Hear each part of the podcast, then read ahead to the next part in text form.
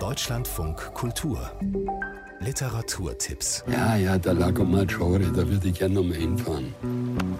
Papa, ich denke, du willst sterben. Ja, vielleicht will er mir vorher noch ein bisschen erholen. Martha hat ihrem Vater Geld geliehen, damit er seine Sterbehilfe finanzieren kann.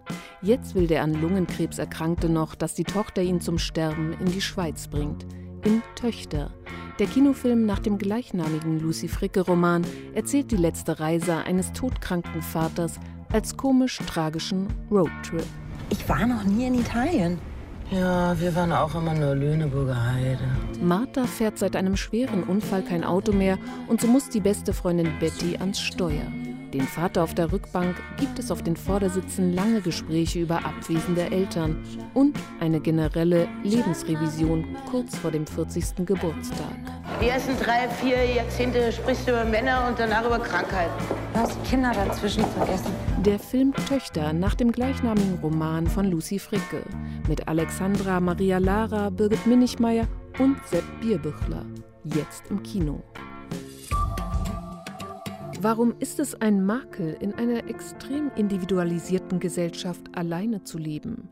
Daniel Schreiber hat sich wieder einem der großen aktuellen Themen gewidmet und beschreibt in seinem sehr persönlichen Essay Allein eine Lebensform, die auf 40 Prozent der deutschen Haushalte zutrifft. Heute Abend liest er aus dem Buch in Freiburg.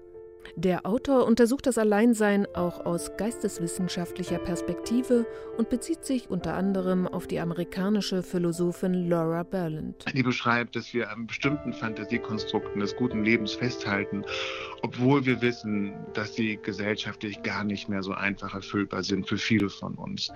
Obwohl wir wissen, dass der Alltag für viele von uns eine Art Überlebenstraining ist. Und ich glaube, die, diese große Erzählung der Zweisamkeit der romantischen Liebe gehört so ein bisschen dazu.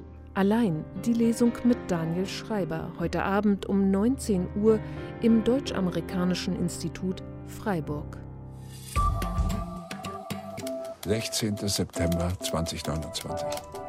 Der Journalist Johann Hellström wurde mit einem Arbeitsverbot belegt. Seine Texte passen nicht mehr in das nach rechts gerückte Deutschland.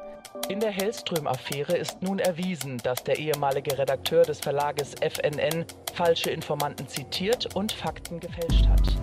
Hellström zieht sich zurück und wohnt fortan in einem Smart Home auf einer schwedischen Insel. Mit dabei ist seine Frau Lucia, eine Anwältin, die militante SystemkritikerInnen verteidigt. Doch der Zufluchtsort richtet sich gegen Johann und Lucia. Hat jemand Zugriff auf das Haus? Wie denn? und spielt das Paar gegeneinander aus. Sind es die politischen Gegnerinnen, die das Haus lenken, oder hat die künstliche Intelligenz ein Eigenleben entwickelt? Der Journalist Dirk Kubioweit hat das Szenario in einer Kurzgeschichte entworfen. Jetzt ist die Verfilmung Das Haus im Kino zu sehen.